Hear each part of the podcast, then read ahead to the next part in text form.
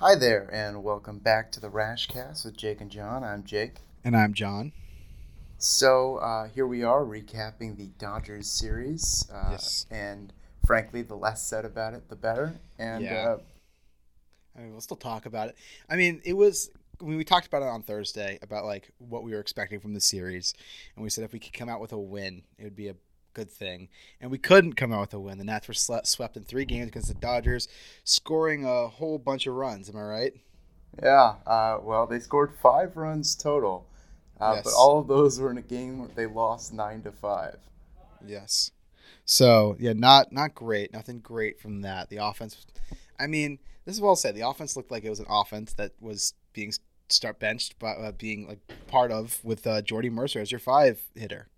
Like you know, it's gonna happen if you're gonna have half your lineup out with COVID. And yeah, yesterday they could have scored more runs, especially in that top half of the inning top of the eighth when they had a real good chance with first and second no out. They should have scored then. But outside of that, I mean, Soto had a good series. Trey hit a bunch. Robles, I mean, there's some questions with Robles, but I think it's going to go serious. Uh, I mean, if we're judging Robles series to series, we're doing it a little bit wrong. And then Zim hit well too. I mean, it's just from the bottom of the order, it's just a black hole. So here's the thing: the the Nats were not just facing the Dodgers; they were facing a Dodgers team that was missing its two best players. They were That is missing. true. But the pitching was great. The pitching was great, except for Corbin. And the, the fact is, the, the Dodgers didn't score very much in No. the series. They didn't score against Joe Ross. They scored one run off of Max Scherzer. That They was scored- Robles' fault. Yes. Yeah. Uh, Robles has had two shaky defensive plays. Uh, the truth is, the Nats are not, even the, the good Nats, the ones who are supposed to be here, apart from Turner and Soto, are not hitting for very much power. I mean, who Uh, who else? I mean, Robles. Yeah. Robles doesn't have an extra base hit. Yeah. Zimmerman doesn't have an extra base hit. I think, and that's it. For the good Nats. well, outside And of, Zim Zim's a bench player. He's going to be a bench player when all push comes to shove. outside of Turner and Soto, the Nats have five extra base hits, and Yeah, I one mean, of them have- was by Steven Strasburg. Yeah, I mean, we have what ten extra base hits just total generally. Yeah, it's not Like the- they're not hitting for any power right now. I mean, that's the thing that concerns me most about Robles is the the fact that he hasn't hit for any power. I do like his eye though. He's been walking a lot more, which is a promising sign coming from Robles. yeah, but- who knows? But I mean, yeah, I mean it's too serious also. And, uh, and there's also be said about you know who the Nats were facing this series. I mean, it's not like they're facing some schlubs. They're facing Walker Buehler, Clayton Kershaw, and Julio Urias. yeah, and they, I really mean, good pitchers. the thing that happened was exactly what you would expect to happen for a team facing those three pitchers with Jordy Mercer as its five hitter. Exactly. So, I mean, it's, it's still, as we said last time, it's still kind of hard to judge this team. I mean, the pitchings look good. Bullpen, I mean, outside Tanner Rainey's looked pretty good. Everyone who is expected to be a major part of this team going forward, with the exception of Corbin, and there are obvious mitigating Yeah. circumstances. Corbin, I'm not worried about. I mean, you don't pitch for 14 days, you look a little rusty. Like, you know, that's going to Yeah. happen. everyone who's supposed to be a part of this team has looked very good. Soto And has Brad looked Hand looked terrific. fantastic. Hand looked great. I mean, Rainey has looked shaky, Mm-hmm. obviously, as we as we mentioned. Uh, his velocity's down. Command's not terrible. I, I don't think he's even walked anyone yet, but uh, But there's some yeah. signs of concern with Rainey. I mean, Scherzer looked really great yesterday. his velocity was great. down. Yeah, which was a little concerning, but he was commanding every pitch. Yeah. I think he. I mean, FP talked about this a little bit during the game yesterday about how he was trying to look like he was going a little bit less effort, which which with his motion and everything, trying to just throw the ball a little bit better instead of just throwing it all arm. Like this, so I, I understand like why his velocity might be down a little bit because he was working on something different, and it worked. It was effective. Yeah, and 92 to 95 with his off-speed pitches still still plays plenty well. And very much plays. level. But uh, the problem with this team uh, is the problem that we've identified all along, which is that this team, you know, they basically, because of their depth problems, uh, they need everything to go right for them to be a really competitive team, especially offensively. Uh, and the thing is, you know, obviously things have gone more wrong than you'd expect for Oh yeah, well the yeah. I first mean, week, obviously. half your team is out with COVID. Right, but you know, the the Dodgers missed Mookie Betts and Cody Bellinger and were able to slide a Zach McKinstry in there, who Yeah. basically was their their offensive highlight through the series. And obviously, the Nats are never going to be the Dodgers. No team is ever going to be the Dodgers. The Dodgers have insane depth that comes from an organization that drafts incredibly well, that has you know not well. un, not unlimited financial resources, but has a lot a lot of money. Uh, and then yeah, it could just find random players who will do very well, like Max Muncy. well, like Zach McKinstry, who was a 36th round draft pick. I mean, exactly. the Nats are not going to be that, but the Nats are, and and I don't think that most teams out there could lose their five, through eight hitters. Yeah. Four And- through eight. Four through yeah. eight. I mean, Zimmerman's not going to be our four hitter, That's true, and, and still be competitive. But the especially Nats, against the two best teams in the National League. right? It's it's way too early to say anything about this team, but you know we knew depth was going to be an issue coming into the season, and so far, you know we haven't been proved wrong. Uh, and I'd say probably the I wouldn't say the most concerning development, but possibly the development with the most ramifications for this team is how bad Eric Fedde looked, Mm-hmm. which isn't a surprise. I mean, we knew he sucked. Yeah. Right, he's never been good, Yeah. but this team is five deep at starter. I'd be interested to see if they ever try Voth back out at starter, just to see what you have there instead of Fedde. I mean, I'd rather at this point going forward, I'd rather have Voth than Fedde. But I guess Fedde's more stretched out. Yeah, I don't know. I mean, one of them is going to be. The Nats don't really have much of a choice but to keep both of them, which is a like when Will Harris comes back, the Nats will have an eight-man bullpen. I'd rather see them keep an Avilan or a Sam Clay. Sam Clay, I think, has looked terrific. He's looked fantastic. Yeah. Uh, although now his ERA doesn't show that because of a fluke three earned run game on Saturday. I'd rather have them keep someone who is actually good in short relief than try and turn Eric Fedde into a short reliever with the intention of start you know stretching him out if they ever need a spot starter. Because frankly with this team he's not a long-term option at starter. I, i'd rather see them sign some guy off the street a rick porcello type mm-hmm. than keep going at it with like starting I pitching mean, depth is one thing I mean, Anibal Sanchez is still out there. Apparently, he's about to sign with someone. We were at Uh, scouting him. Yeah, it looks like he'll be delayed. He had a cut on his finger that kept him from throwing after a couple of pitches on his last showcase. But the point is, starting pitching depth is only as good. Like, if your starting pitching depth can't give you competitive starts, there's no point in keeping them around. And nothing in Eric Fedde's career has suggested to me that he can be a useful sixth starter. So why bother? Yeah, I uh, that's fair. I mean, if, unless you're talking to Flax.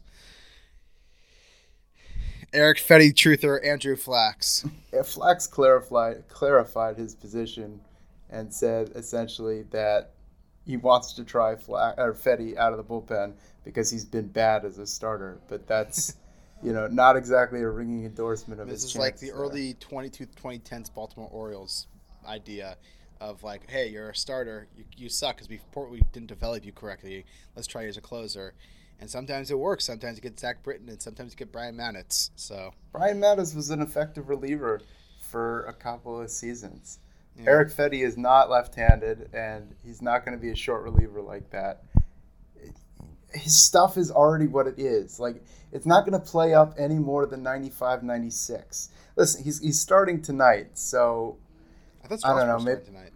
no, Fedde's starting tonight. It's Fedde, Strasburg, and then Joe Ross. Fantasy Uh, baseball lied to me. They said Strasburg was starting tonight. No, it's it's Eric Fedde. I'm sorry. Ugh, Fedde versus fine. John Gant for a team Ugh. coming off of five straight losses. So Fun. I probably would have flip flopped them. Not that it really matters. No. Uh, I mean, hopefully the team. I mean, when do you think they can be available? I mean, the guys. I heard the St. Louis series with one. some They- could come back. so there is a suggestion that Bell, Schwarber, and Harrison might all be in the lineup tonight. Ooh. Yes, So, and I'll, I'll say this, you know, there were a lot of people sort of in response to saying, "Oh, the Nats' Plan C hasn't worked."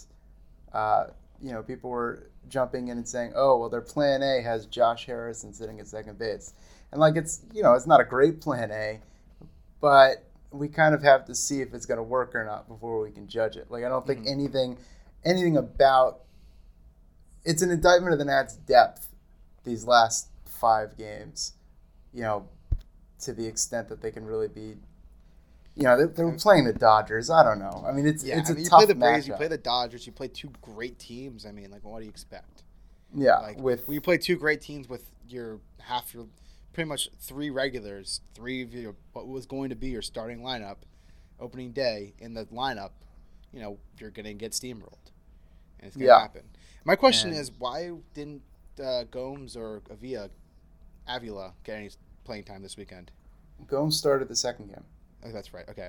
But they But weren't going to start him day game after a night game, and they were facing a lefty, so they That would rather sense. have Jonathan Lucroy, who, it should be mentioned, is one of the few replacements to actually be hitting. Jordan Uh, Mercer's hitting too. Jordy Mercer is hitting, and Jonathan Lucroy is hitting. But I mean, I'm, I I'm mean, fine with keeping Lucroy around for a little bit. I mean, it's not like we have better options off the bench.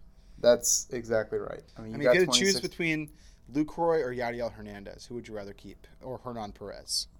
Of the three, which Perez you- is, is probably sticking around. Uh, Yeah. But it's really it's really a choice between Lucroy Or and Mercer. Mercer Hernandez.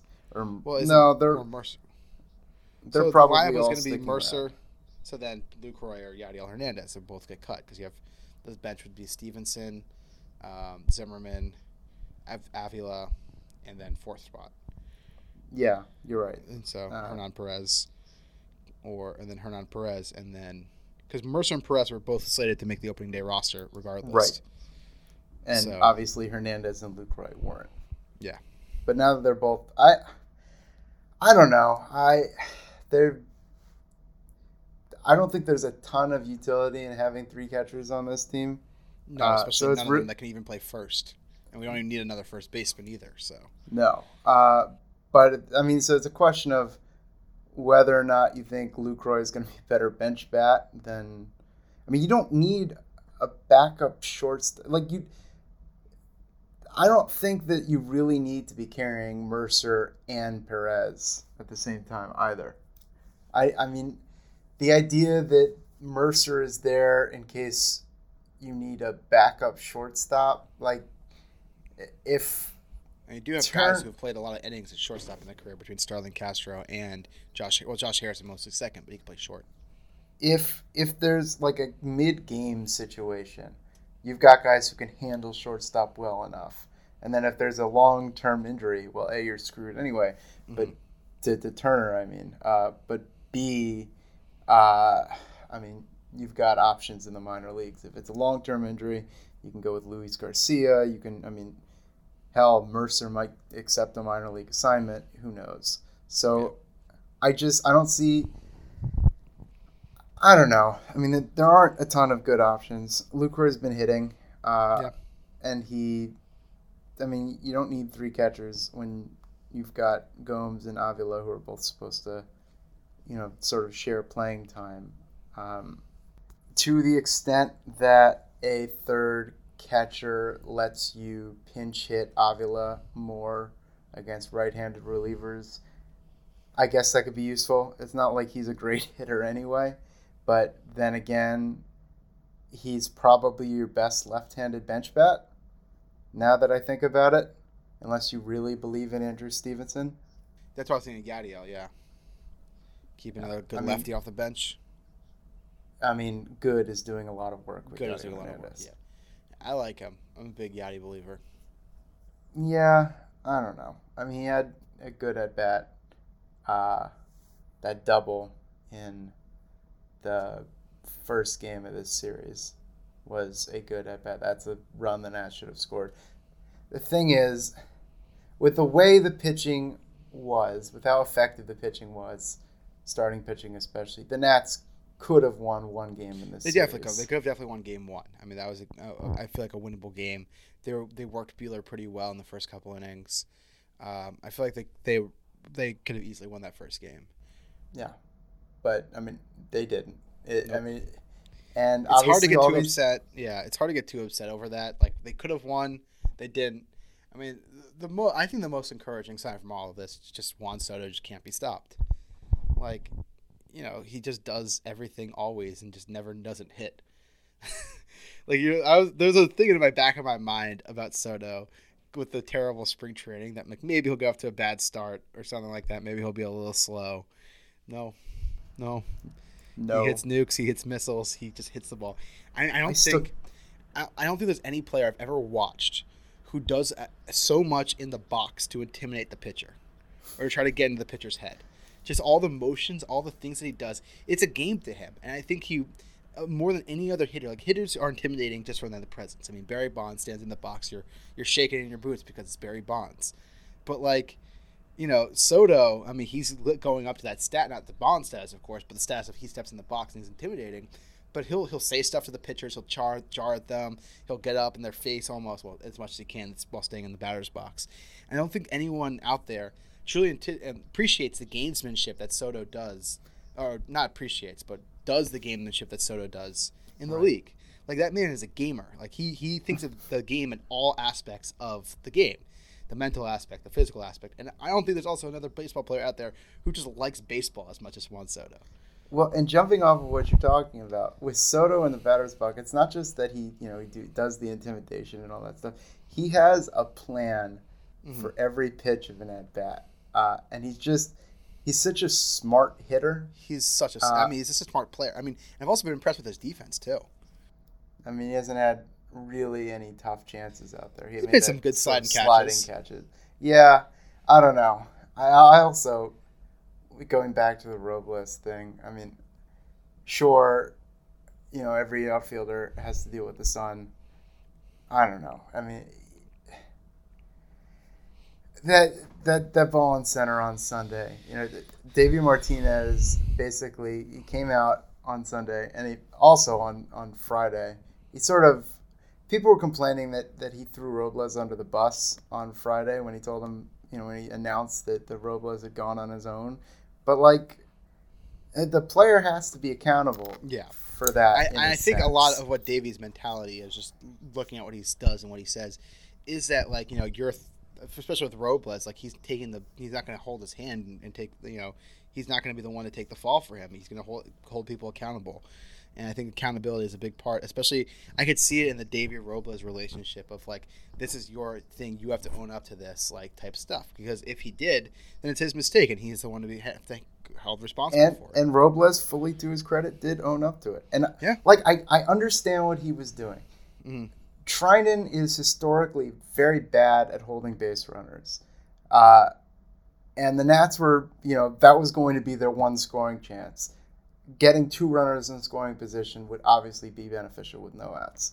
Yeah. Uh, and then they could play sc- small ball, score two, and then win that game. But if you're banking on the fact that Treinen is a at bad at holding on base runners, you have to, have to, have to get a better jump than Robles got. And if you don't, you have to shut it down. Mhm. Uh, and the fact that he went first pitch, got a bad jump, and was thrown out fairly easily, like that's it, the thought process isn't terrible, but the decision on that play is. Yep. Yep. And it costs the Nats. I mean, it's made that inning a lot easier to work around. You just got to get Turner out, and then you're good in the clear. and then you walk Soto. I was thinking uh, in, in the Sunday game uh, when the Nats had two on with one out and Soto up uh, against the righty Treinen. Walk That- Soto, load the bases yeah. to get Zim. Wouldn't have been a terrible idea. And they almost did. They went 3 0 on him.